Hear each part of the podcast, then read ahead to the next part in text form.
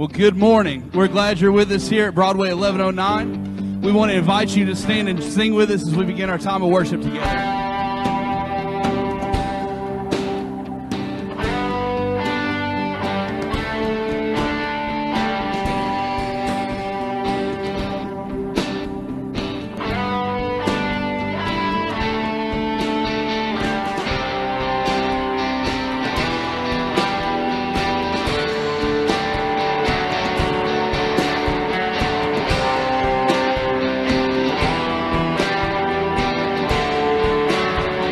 Let's sing together this morning.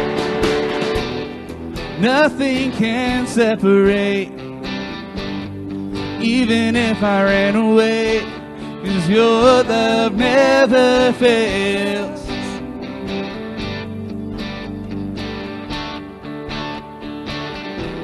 I know I still make mistakes.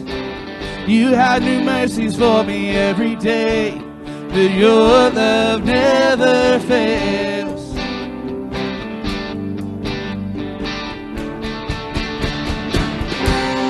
You stay the same through the ages. Your love never changes. There may be pain in the night, but joy comes in the morning. And when the ocean rage, I don't have to be afraid, because I know that you love me, and your love never fails.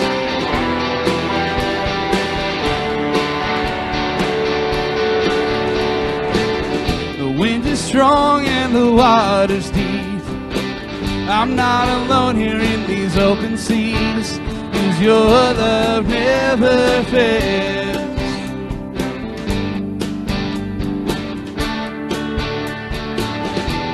The chasm is far too wide. I never thought I'd reach the other side. Your love never fails. Sing it out, you stay. You stay the same through the ages. Your love never changes. There may be pain in the night, but joy comes in the morning. And when the oceans rage, I don't have to be afraid, because I know that you love me. Your love never fails.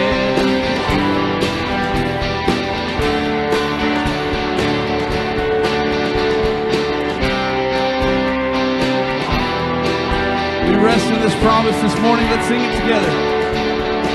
You make all things work together for my good.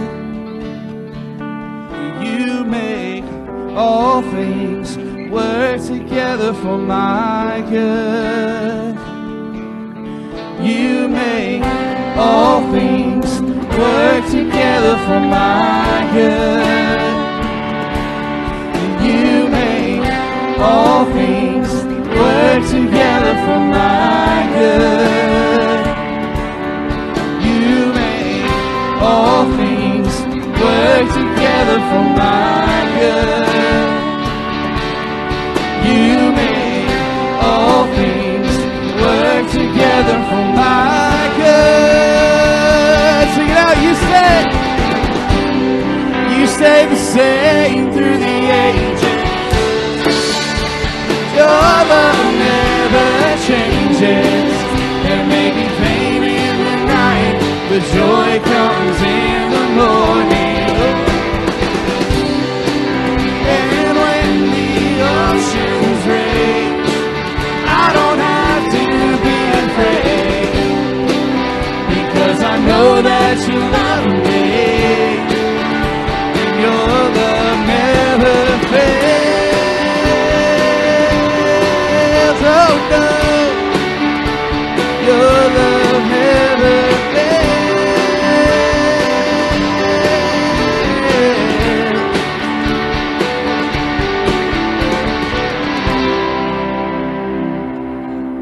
Amen. We're so glad you're here. You can be seated for just a moment. We want to welcome you to Broadway eleven oh nine. We are thankful that you're here and honored that you would spend an hour out of your week with us here at Broadway. Uh, we want to encourage you, if you're new with us, maybe you're a guest here, your first time or your first time in a while. Uh, we hope you got a bulletin on your way in. There's a little perforated tab on the edge of that bulletin.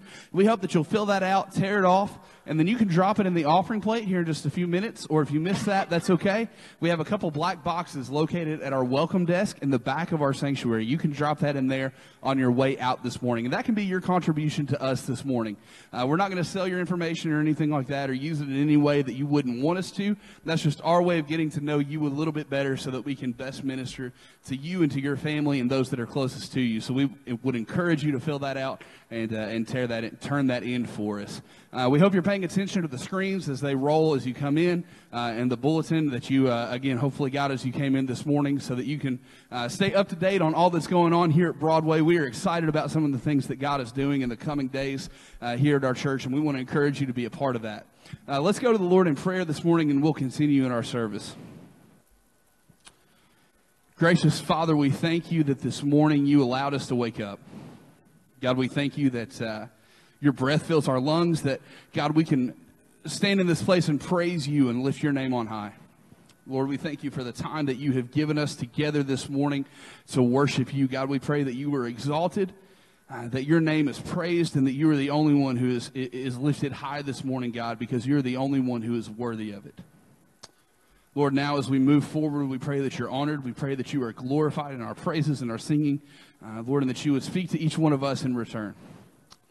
God, we love you. We thank you most of all for Jesus, for his death that we deserved and the salvation that we have through him and his resurrection. God, we love you. It's in Jesus' powerful name that we pray. Amen. Let's stand as we continue to sing together this morning. We want to encourage you to sing with us.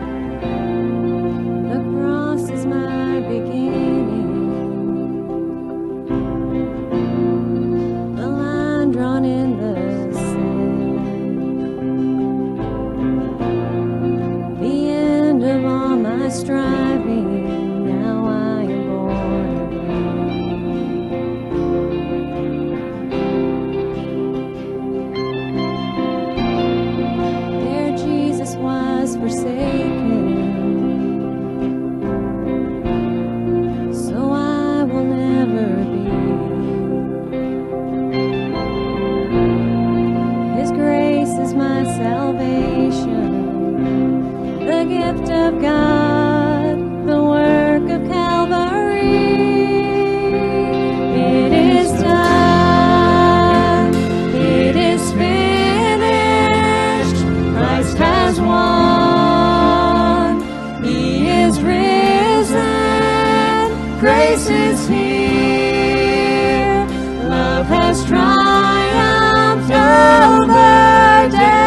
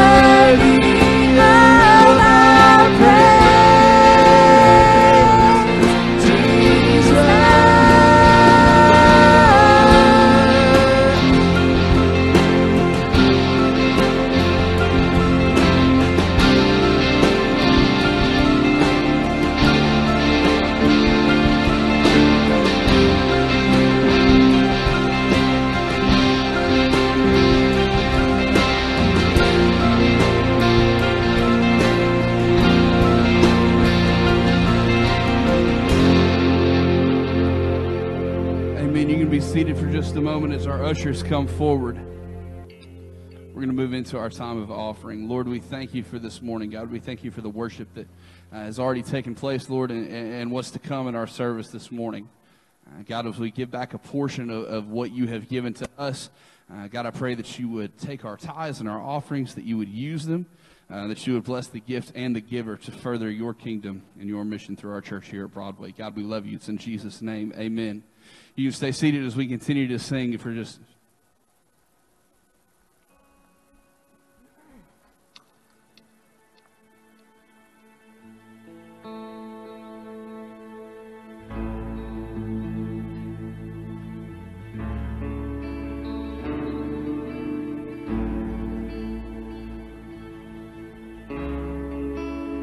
I cast my mind to Calvary, where Jesus bled and died for me. I see his wounds, his hands, his feet, my Savior on that cursed tree.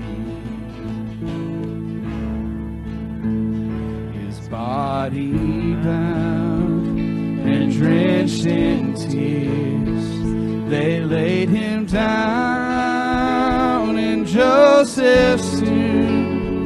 The entrance sealed by heavy stone, Messiah stood and all alone. Won't you stand and join us as we sing together? Oh, praise the name of the Lord our God. Oh, praise his name forever.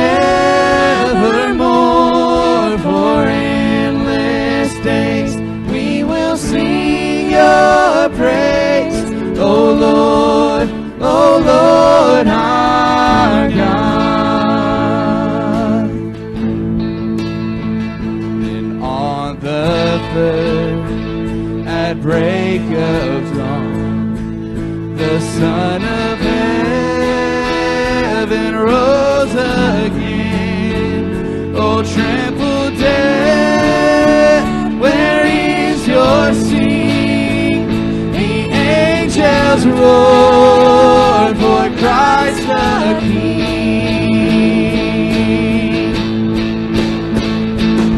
Oh, praise the name of the Lord our God. Oh, praise his name forevermore. For endless days we will sing your praise, O Lord. Lord our God, he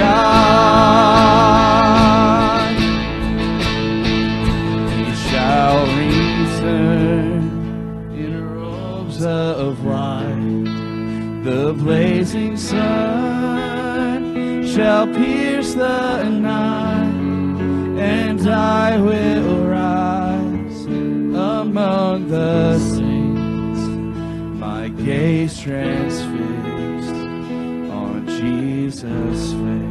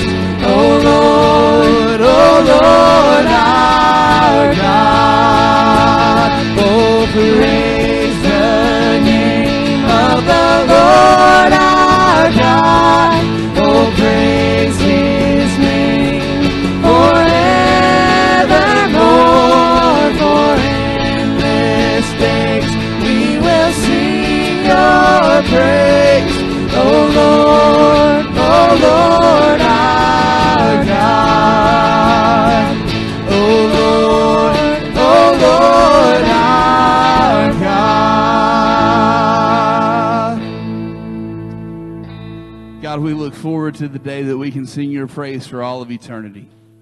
Lord, we love you. We thank you for Jesus who makes all of this possible. It's in his precious name. Amen. You can be seated. My name is Kim. I am originally from Cambodia. Cambodia is one of a very, very poor countries. People living less than a dollar for a day. My family live in a small village in Battambang province, and we don't have enough food to eat. So I had to go to the farm to help my parents digging the ground. So it's very, very difficult. One day I just walked past by the by the pastor Thao back from school. So um, the pastor just gave me the invitation to join the Christmas program, and they tell me they have something for us. And then they say also they have food. So I would love to come because of food.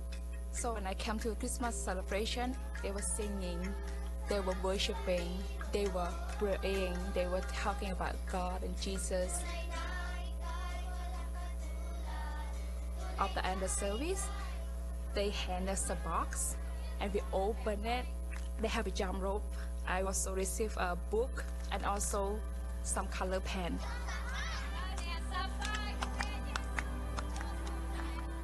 I saw this, the booklet called The Greater Gift. So I saw that was so interesting because they have a story in there and they have the color, they have people read it over and over, and in that booklet will tell about God, Jesus Christ, and God will die on the cross for us. And I not just read it to myself, I also read it to my brother. He wanted me to read to him every evening. After I received a shoebox, I keep asking myself, where the box come from? Who packed a shoebox? Why they gave it to me? And I'm just a poor kid.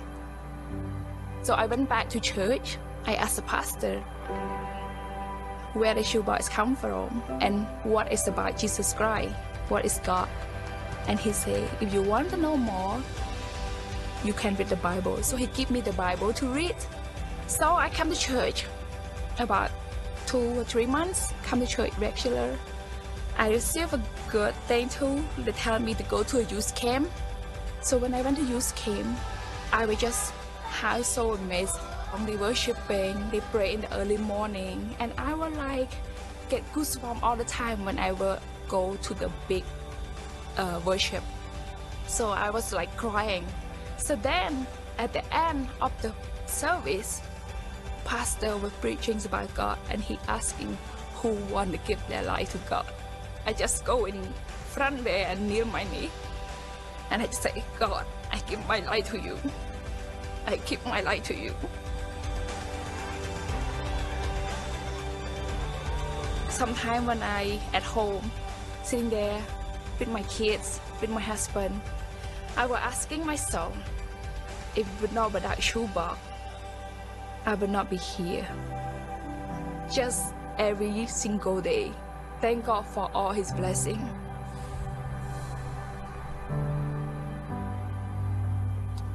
I do hope you have your shoebox, and it, remember, it's due back in two weeks. It's going to be on November seventeenth. Is when our shoe boxes are due back with that.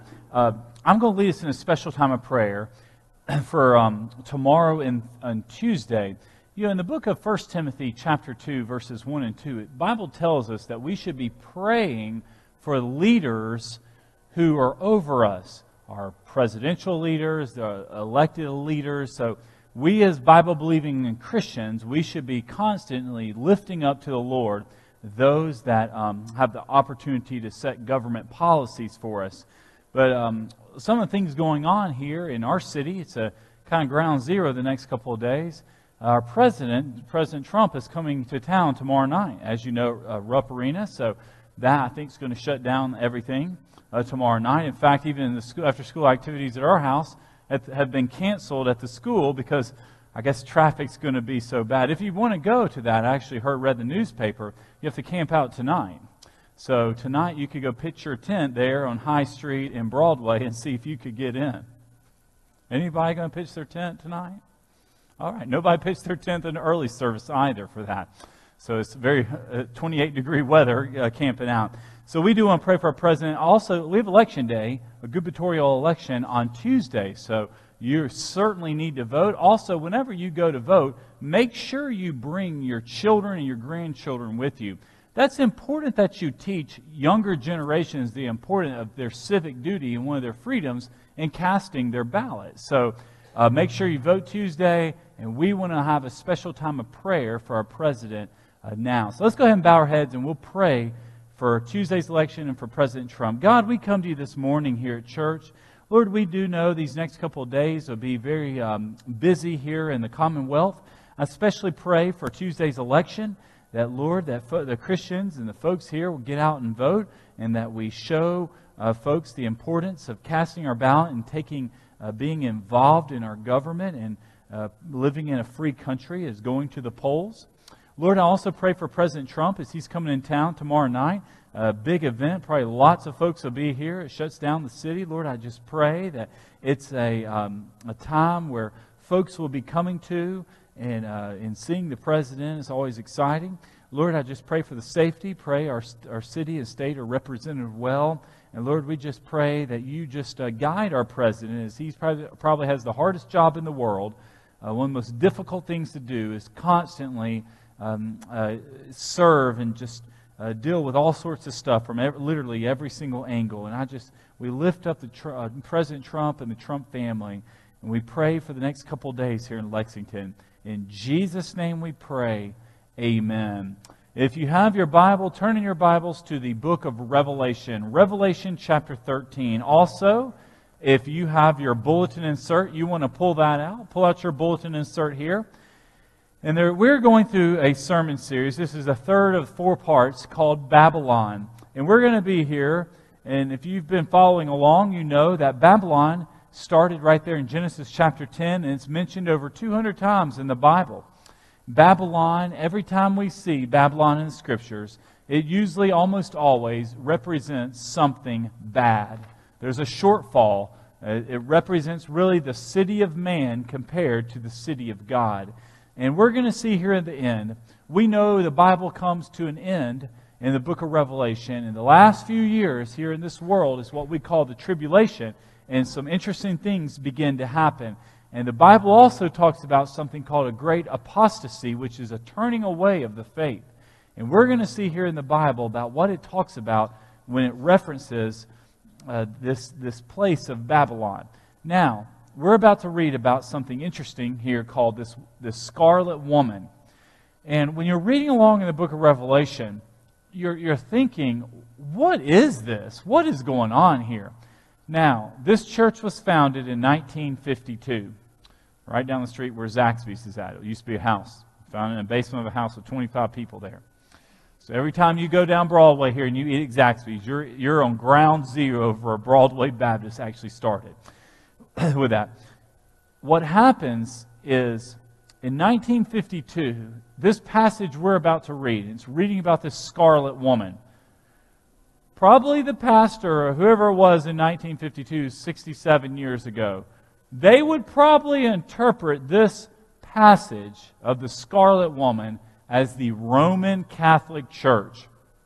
And they would tell you that this woman who's riding a beast, and we're going to be looking at who this beast is, this represents the church there in Rome. And I, I don't know if I really agree with that interpretation. Uh, I don't think most folks would, Bible scholars. I think when we see this woman, I'm telling you all this now because when we read this, y'all need to kind of get some background. So what, what's going on here?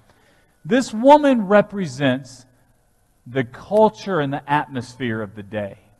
Meaning, when you see about this woman we're about to read about, she supports the beast. We're going to find out who the beast is in a little bit. We're going to look in our Bibles at Revelation thirteen. But this woman is pointing people to the beast. Guys, that's a secular culture.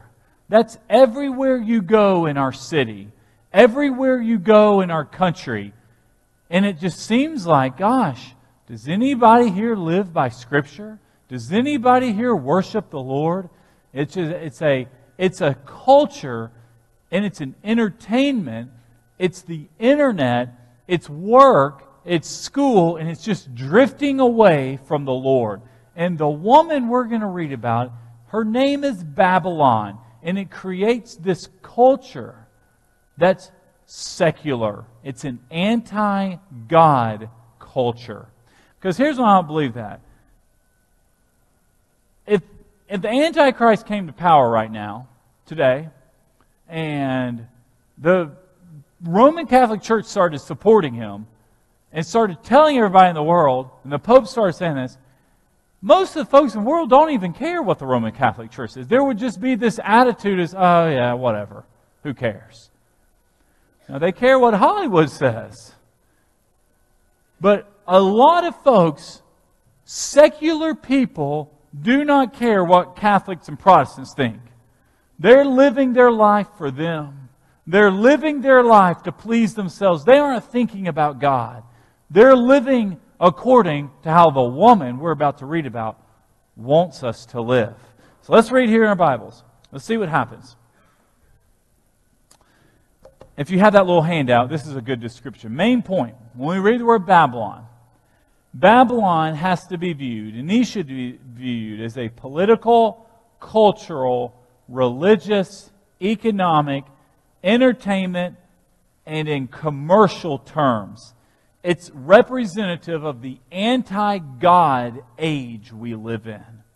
And that's important because what it does, if you're just drifting along in life, you will find yourself thinking like a Babylonian and not thinking like a born-again believer who's been saved by Jesus.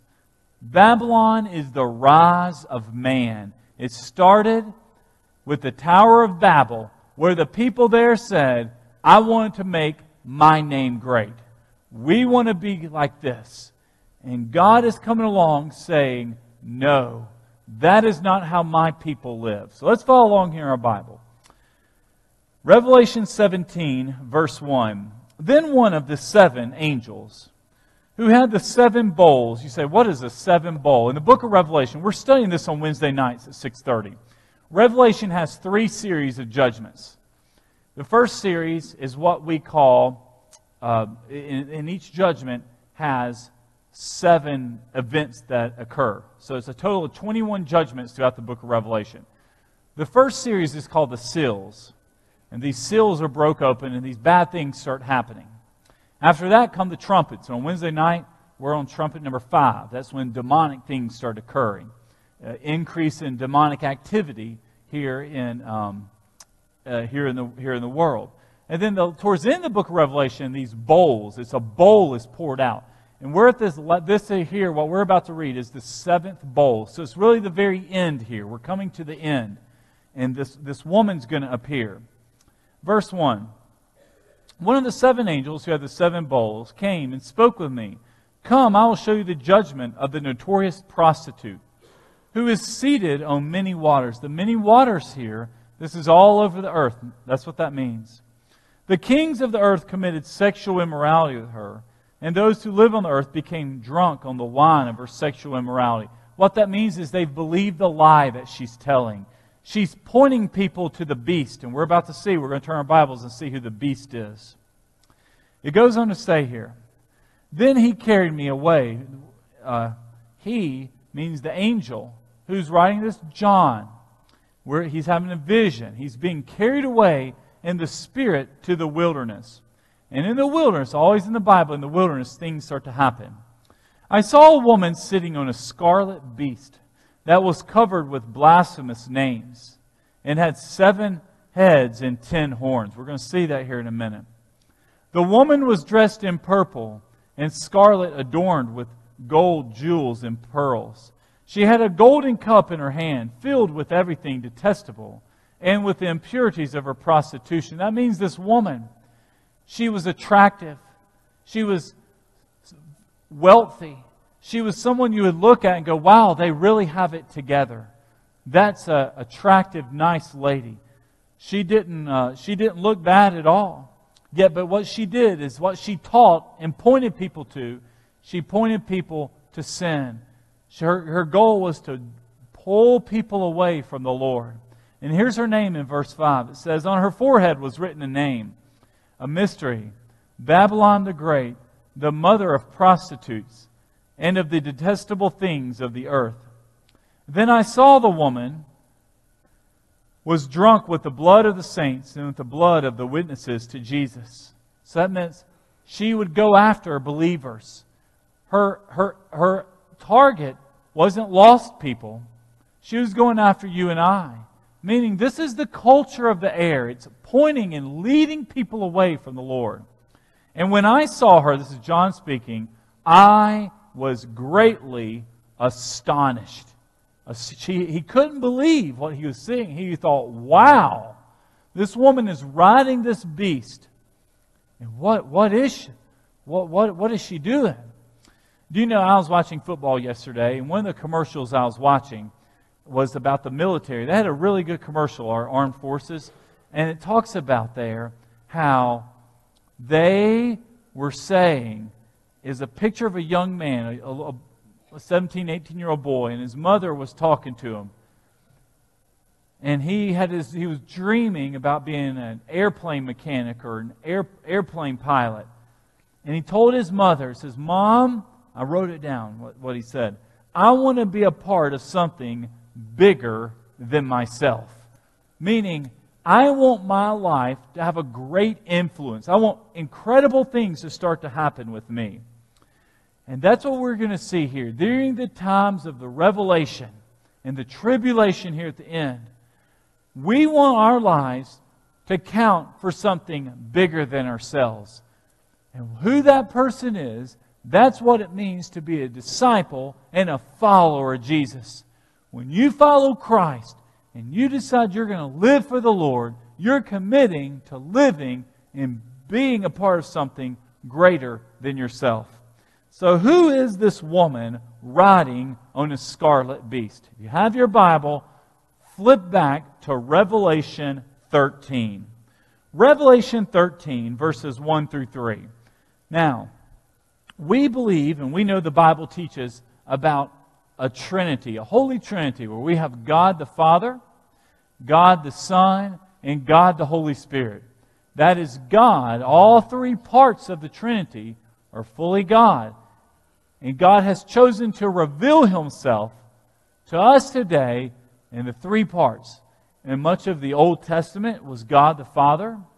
You get to the New Testament, that's God the Son, obviously Jesus Christ. And then here we are in the church age today. And when you and I pray and we're led, who are we led by? God the Holy Spirit. So when you're led to respond to the Lord, you're leading and responding to the Holy Spirit's prompting in your life. Well, we know during this end times, you know, we have to remember, the Bible constantly warns us about the danger of the devil. In fact, I have a, I have a picture here. Y'all take a look at this picture. Here, zoom zoom out a little bit. I want to see. Don't now don't look at me. Zoom out. Can y'all zoom out? Okay. Yesterday I went trick-or-treating. Don't look at me. You look at that fellow next to me. And I wanted to take a picture of the devil. And we were going around, the kids were scared of this little house here. And I thought, you know, I need to uh, get a picture of this guy. I mean, his costume was pretty impressive. Um, and that there is the devil. Not me, but the guy next next to me there. And um, what it is, is when you and I think of the devil, when we think of Satan, is that what we think of? Do you think of the grim reaper and the scepter and this evil, ugly-looking person? You know, that is certainly what the media has painted as the devil or Satan. But when we read our Bible, that fellow there doesn't lead people into sin. That little, that little guy doesn't destroy marriages and families. That, that, that fellow there, he doesn't cause people to disobey the Lord. The devil, we have to remember, is a fallen angel. He was, in fact, we know from Isaiah fourteen, his heart swelled up with pride. He was someone that was actually considered the most beautiful of all angels. In fact, this woman we just read here in Revelation seventeen, she was very attractive. She was sharp and smooth. In the time of the end times in the book of Revelation, when the Antichrist comes to power, he's not going to look like that. He's not going to have a big tattoo on his forehead saying six six six. This guy's going to be sharp. He's going to be deceptive. He's going to deceive the masses. Of course he would never look like that. He's going to be somebody, think, that's somebody I can get behind. I need to listen to this fellow. The devil, his skill is lying. He is deceptive. Everything he does is a falsehood of the Lord. And what we need to see here in the Bible, when you get to Revelation thirteen, we're introduced to something called the dragon. This goes back to what we call the false trinity. We have the Holy Trinity of the Lord. The dragon in the Bible, in the book of Revelation, represents the devil. Then we're going to see this beast out of the sea. Now, we say it comes out of the sea. That means it's all over the earth. That's what, and the dragon, Satan, is opposed to God in the, in the Trinity. Then we see this Antichrist, who would be the second part of the evil Trinity, who opposes Jesus. And then we see later on in Revelation thirteen, if you read along, but don't, don't read yet. If you read along, you see this something known as the false prophet. And that opposes the Holy Spirit. And then we see all the way to the end of the book of Revelation, chapter seventeen, about this woman who's dressed in red, who rides the beast. And that's, her name is Babylon. That's the secular culture all around us. Remember, what is Babylon? Babylon is the city of man. The city of man says, I can build it. We're going to make a name great for ourselves. Babylon is a perfect time for the Antichrist to come to power. Babylon is when you go to school and when you go to work and when you get involved in government or wherever you're at, and all it is is secular, secular, secular. The Lord is nowhere to be found. In fact, He's been removed. He's offensive. You won't find Scripture in Babylon. We live in Babylon. The woman represents, her name is Babylon, and she supports the beast. So let's read about this beast here, because this is who the woman pushes. Verse, Revelation thirteen, one. And I saw a beast, this is John speaking, coming up out of the sea. It had ten horns and seven heads. Y'all, y'all just remember that? That's who she rode on back in Revelation seventeen. So this woman's on top of this. On its horns were ten crowns, and on its heads were blasphemous names. Now, a lot of Bible interpretations would say these horns and these crowns would represent nations. Maybe like the European Union, or maybe some future uh, unified government. We don't know. The Bible doesn't tell us what these horns and crowns are, or these kingdoms that have bought into the bought into the beast. But uh, what we see here is the beast has support. All right, verse two. The beast I saw was like a leopard. Its feet were like a bear, and its mouth was like a lion. The dragon, who's the dragon? That's Satan, gave the beast his power, his throne, and great authority. Meaning, God didn't empower this Antichrist. I want y'all to know these These uh, signs here, back in verse two, these signs, a leopard, a bear, a lion's mouth, that means this guy's powerful. He's not a weakling. Keep going here, verse three. It says, now this is interesting. One of its heads appeared to be fatally wounded, but its fatal wound was healed. And look at this, the whole earth was amazed and followed the beast. That means all of a sudden this beast, it died. It got a fatal wound, but miraculously it's a false resurrection. Remember, what does the Antichrist do? He presents a falsehood of Jesus. So Jesus was resurrected three days from the grave. Well, the beast is going to do the same. He's going to, everybody's going to think he's dead, or he is dead. He comes back. He's miraculously alive. But remember, he gets his power from the dragon. And people are amazed. The whole earth is just amazed at this wonder. Like, that man died. He took a bullet and he's still alive. Let me illustrate what it's going to be like. If you if you love history, one of the inter- one of our, our presidents that's interesting to study, back our twenty-sixth president was Theodore Roosevelt, known by as Teddy Roosevelt. And uh, he was an interesting fellow. Uh, he was something else, but um, if you go Mount Rushmore, you can see he's, he made the cut up there. He's one of his faces. He's up there. But Teddy Roosevelt, he was a Republican, and he ran for a couple of terms, and then he got mad at the Republican Party and wasn't president. Then he created his own party. It was called the um, the Progressive Party. Oh, I forgot the name, but anyway, he uh, he, he had this, uh, the Bull Moose Party. That was the name of it. So he was running for office in nineteen twelve, and he was on his way to a campaign speech. He was trying to be the first one to get a third term as president. And he was in Milwaukee, and he was about to make a speech. And this man walks up with a revolver from seven feet away, shot him in the chest. Now, if you and I get shot, would you go to the hospital? Would you call nine one one? Probably other people would call nine one one for you, but not Teddy Roosevelt. This guy was a hunter. He was a true outdoorsman and really rugged. And from his hunting, he would go to Africa, he'd go to Brazil, he would do interesting hunting expeditions. He knew from his hunting that if you're not coughing up blood, if the animal's not coughing up blood, it could probably make it. Don't, I would not practice this in real life. So if you get shot, don't start coughing and see if blood. That means the blood is not coming in your lungs. So I guess you have you can buy some more time. So he after he gets shot, he he's realizing, well, um, it's just in my chest. The bullet and the bullet is lodged in his chest, and he's not coughing out blood. So what does he? What do you do when you get shot? He goes up on the stage. This is a true story. Y'all can Wikipedia at this. The man makes a ninety-minute speech.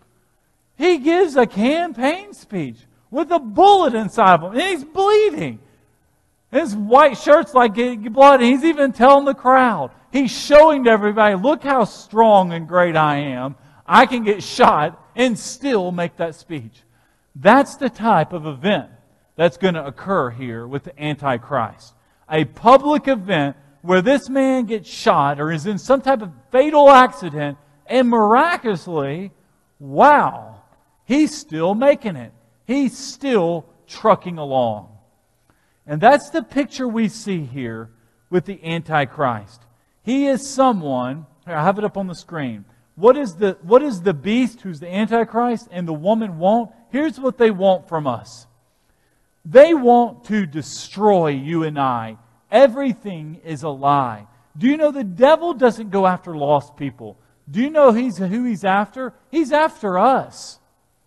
The woman, the culture, it wants to lure you away. Listen, if Satan can't get you to sin by yourself, you know what he's going to do? He's going to create a secular atmosphere all around you that will lure you. Just by, you'll drift away from the Lord. And next thing you know, you'll wake up and it'll be two thousand twenty-one and some of you won't even be going to church anymore. And you'll be looking around thinking, what happened? How did I drift and fall so far? This is what the woman does. She pulls people away at college, in high school, at work, and you just drift. You're just drifting away. You, it's not a conscious decision. This is what Babylon, it's you're just going down a road and it's away from the Lord. This is why daily we have to choose. You have to decide, I today am going to live for Jesus. I'm not going to buy the lie. Number two, he, meaning the Antichrist, and she, meaning the woman or Babylonian culture, are very subtle. They don't look like this right here. The subtleness comes when you realize you don't even have time for God. There's other priorities. You don't have time to read your Bible or to have a prayer life because you feel there's more important things to do. They're in the air, meaning everywhere you go. Listen, you cannot shelter your life away from sin. Part of being a follower of Jesus, remember, even Jesus encountered Satan. He was tempted three times. The devil went after him. And listen, if they're going after Jesus, who's not going to sin, they'll certainly come after us, fallen, sinful people. And we have to remember, daily, we live a life, if we're not careful, we will just be pulled and sucked away from Jesus Christ. It's in the air, everywhere you go. And thirdly, we see here, he and she, this the beast and the woman, are vicious. Do you know who their enemies are? It's us. They're coming after us. Christ wants to, young person, Christ wants to destroy your life with drugs or sex or being rebellious to your parents or debt. Any possible way, or bitterness or anger or hatred or divisiveness, any way, or pornography, any way they can come into your life and just shift you away from the Lord. You know, we have to realize when we read the book of Revelation, we read about the Babylonian spirit all around us, we're constantly reminded that we are in battle. And as Christians, it's easy for us to say, well, you know what? Pastor, I love the book of Revelation, but I'm going to be raptured away and I won't be there. This does not apply to me, so I can strike it off my list. Be careful thinking that way. Do you want to know what Revelation one one tells us? Do you know the book is addressed to who? The church. The book isn't for lost people. God didn't give this revelation for the unsaved. He gave it to the saved. In fact, look here, turn one page over in your Bible. You should be going back to Revelation seventeen. Now flip over and look at chapter eighteen. Look at this Bible verse here. Because the next chapter, because these next couple chapters, they're talking about this woman. And look what Revelation eighteen four says. Then I, John, heard another voice from heaven. Look at this. Come out of her, my people. Who, who's my people? My people's us. That's saved people. Come out of her, meaning don't buy it. Don't fall for this stuff. Don't get in the Babylonian spirit, so that you will not share in her sins or receive any of her plagues. We are called to come out of Babylon. We live in Lexington. We live in the Commonwealth here in Kentucky. But just because we might live in an immoral city, an immoral state, doesn't mean that's how we're to live. We are called to come out of this. Christ calls us to a different lifestyle, to a different way to act, to a different way to think. And He's saying, you're my people. She doesn't own you. Do you know, if you read on back, you don't need to flip there, but if you read on in Revelation chapter thirteen, it, book, that chapter actually ends. Do you know what the woman and the beast, as well as the false prophet, will be forcing people to do? Think how convenient it would be. Women, why do you want to carry a purse? If you got a little chip in your hand, you would never again need to carry a purse. You just walk right up and scan your hand. Or think about it, guys. Does anybody, you ever feel like someone wants to steal your wallet? Do you not want to carry a wallet?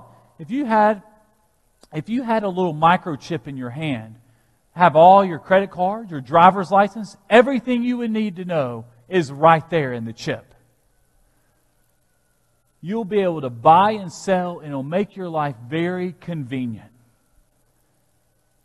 Do you know, some of y'all mock and laugh at that. There is coming a time you will turn on your T V and see a commercial for that very same thing. Because what's going to happen is, this is what will occur during Revelation thirteen. And on that mark, if you accept it, you're pledging an allegiance to the beast. And you're saying, I'm not going to follow Christ. I'm going to follow this new way of commerce and this new way of buying and trading and this new way of finding my identity as a person. It's not in the Lord anymore. It's now in the beast. And the Bible's telling us we are to come out of this. We should never take a mark in our right hand or our forehead. Many, I remember growing up, people were saying, oh, it's going to be a tattoo. It's not going to be a tattoo. I remember my youth pastor talking about this. It's going to be a small microchip, and it's going to make your life easy. You say, well, who's going to get in their head? You're going to put in your, your hairline right there. If you still have a hairline, you'll never see it. And you just walk right through, and the scanner will identify you. And when you go down this road, you're following the Babylonian spirit that is just leading people away from the Lord. And Christ is speaking to you and I this morning. This isn't for you. You aren't called to follow the mother of prostitutes. You aren't called to follow this lady who leads you into detestable things. Part of being a believer, part of being a Christ follower, means there is a holiness that's with the Lord. You were called and set apart for Jesus. The spirit of Babylon supports the beast. Our culture is Babylon. It's all around us. You can't get away from it. We live in Babylon, but while we're there, we make a stand for Jesus. Are you ready to stand for Jesus? No matter how bad it gets, no matter what our culture does, no matter what road the drift is leading you to, Christ is calling you and I as believers on our campus, at school, at work, I mean sometimes even at church, to say, I will raise my hand for the Lord. I'm a follower of Jesus no matter what else happens in my city or my state or country or the world. He is who owns me. That's who I answer to. This morning you can give your life to Christ. You don't want the mark of the beast, you want the mark of Jesus. That's what it means to be saved. When you're saved, literally the Holy Spirit comes inside your life and seals you. That's what it means to follow the Lord. This morning, I want to invite you to follow Jesus. I want to invite you to say, yes, I will receive the Holy Spirit inside my life. God, I pray for the folks this morning. I thank you that we see these words here of warning that if we aren't careful, we will get the Babylonian drift and we will be led down a path that's, that's just leading us away, leading us down a road that supports the beast. Lord, from the book of Genesis all the way to Revelation, we are, we are to look and to see the warnings about Babylon. Lord, Babylon is in the air. It's a secular, man-centered culture. And you've told us in Revelation eighteen four to come out of it. Lord, set us apart and make us holy. God, I pray this morning, if there's anybody here that needs to be sealed by the Holy Spirit, that needs to give their life to you, Jesus, I pray they will do so. Never let an opportunity pass. So we don't, we always respond to the gospel. God, if there's anybody here that needs to make their church home at Broadway, I pray they will do that. Lord, I just pray this invitation is yours. We respond to you. In Jesus' name we pray. Amen. We close every single worship service with an invitation. I'm going to invite everyone to stand. I'll be standing down front. Chris and the band will be leading us in a song for you to respond to the Lord. So let's stand together and sing.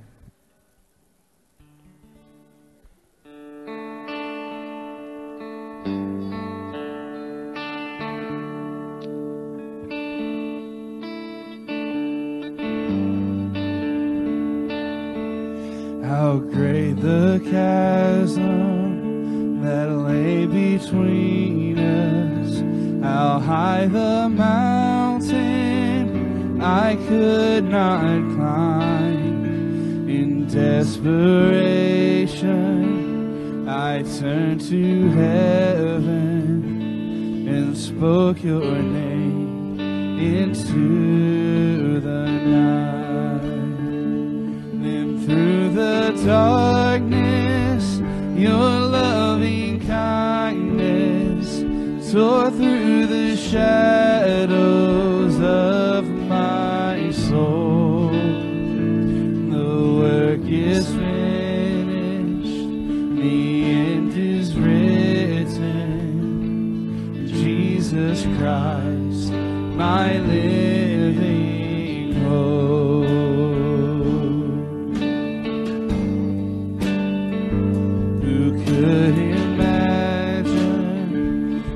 Great a mercy, what heart could fathom such boundless grace? The God of ages stepped down from glory to to wear my sin and bear my shame. The cross has spoken, I am forgiven.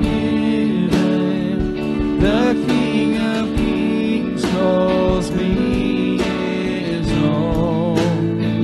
Beautiful Savior, I'm yours forever.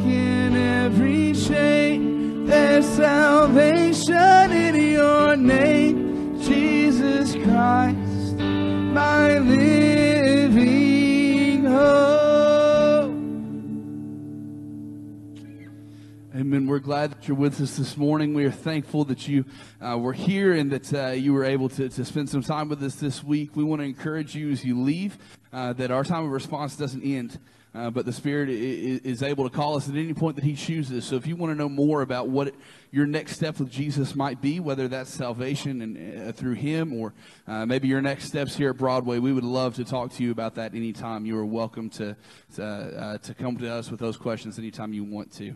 Uh, don't forget, uh, we are back here this evening at six o'clock, and be looking at your bulletin and the screens as you come in and go out uh, for all of the announcements and to stay up to date with all that's going on here at Broadway. Well, let's pray together, and then we're going to be dismissed. Lord, we thank you for this morning. God, we thank you for uh, the, the spirit of worship that was present in this place, and for uh, a time of just being able to exalt you and to praise your name. God, we love you. We thank you most of all for Jesus, and in his precious name that we pray. Amen. You are dismissed. Have a good afternoon.